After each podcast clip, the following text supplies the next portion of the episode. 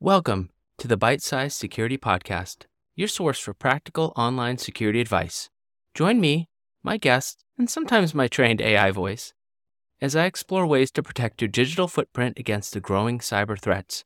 From mastering better passwords to understanding encryption and VPNs, the Bite Size Security Podcast breaks complex topics into clear guidance. It's time to take control of your online presence. You're listening to the Bite Size Security Podcast unlocking solutions for your digital life. Let's get to it.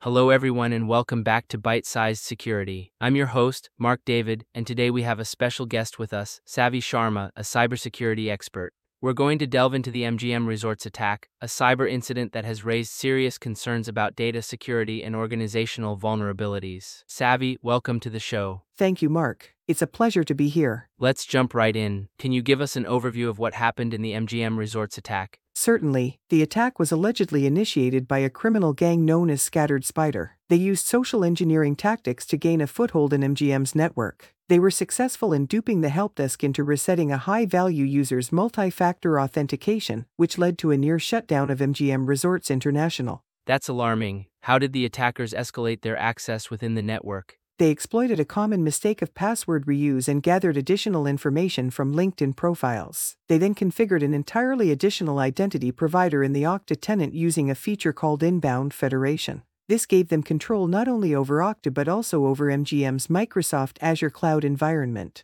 What was the impact of gaining control over these platforms? It was catastrophic. They deployed BlackCat, ALPHV ransomware, which encrypted several hundred of MGM's ESXi servers. This led to a cascade of failures affecting hotel room keys, dinner reservation systems, point of sale systems, and more. MGM was losing as much as $8.4 million in revenue every day until the problems were fixed. Can you elaborate on the role of BlackCat, ALPHV ransomware in this attack? Certainly, BlackCat, ALPHV is part of a ransomware as a service business model. They provide professional services that Scattered Spider lacks, such as malware creation, back-end command and control, and even negotiation services. This collaboration amplified the impact of the attack, causing cascading chaos across MGM's operations. That's a staggering amount. What could have been done to prevent this? One of the key choke points was the MFA device reset. If it had been detected or not possible, the attack could have been limited. Also, IAM infrastructure should be considered Tier 0 assets, and their compromise could lead to a significant portion of a network being paralyzed.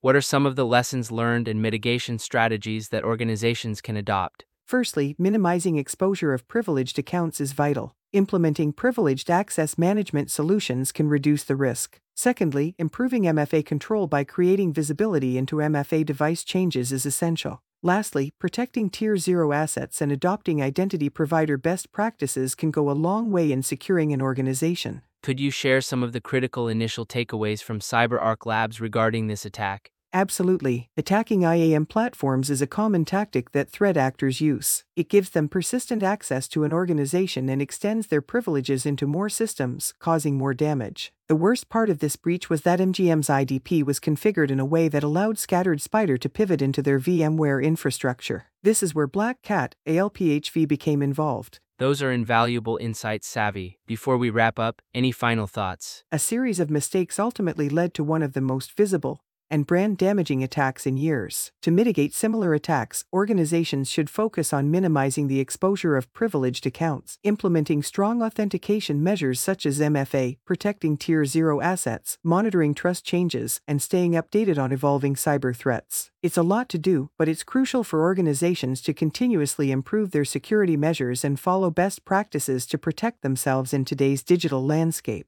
Absolutely. Savvy, thank you for joining us today and sharing your expertise. It was my pleasure, Marc. Thank you for having me. And to our listeners, thank you for tuning into another episode of Bite Sized Security. Stay safe and stay informed.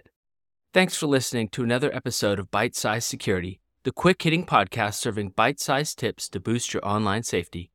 We covered a lot of ground today and easy to digest nuggets of practical cybersecurity advice. If you want to learn more ways to protect your data and identity online, be sure to subscribe for future episodes. We'll continue breaking down complex security topics into straightforward guidance anyone can apply. Visit our website, bitesizesecurity.show, for recaps and show notes from all of our podcasts. We hope these bite sized cyber lessons have given you new tools in your digital security toolbox. This is your host signing off until next time. Stay safe in the digital world. You've been listening to Bite Size Security.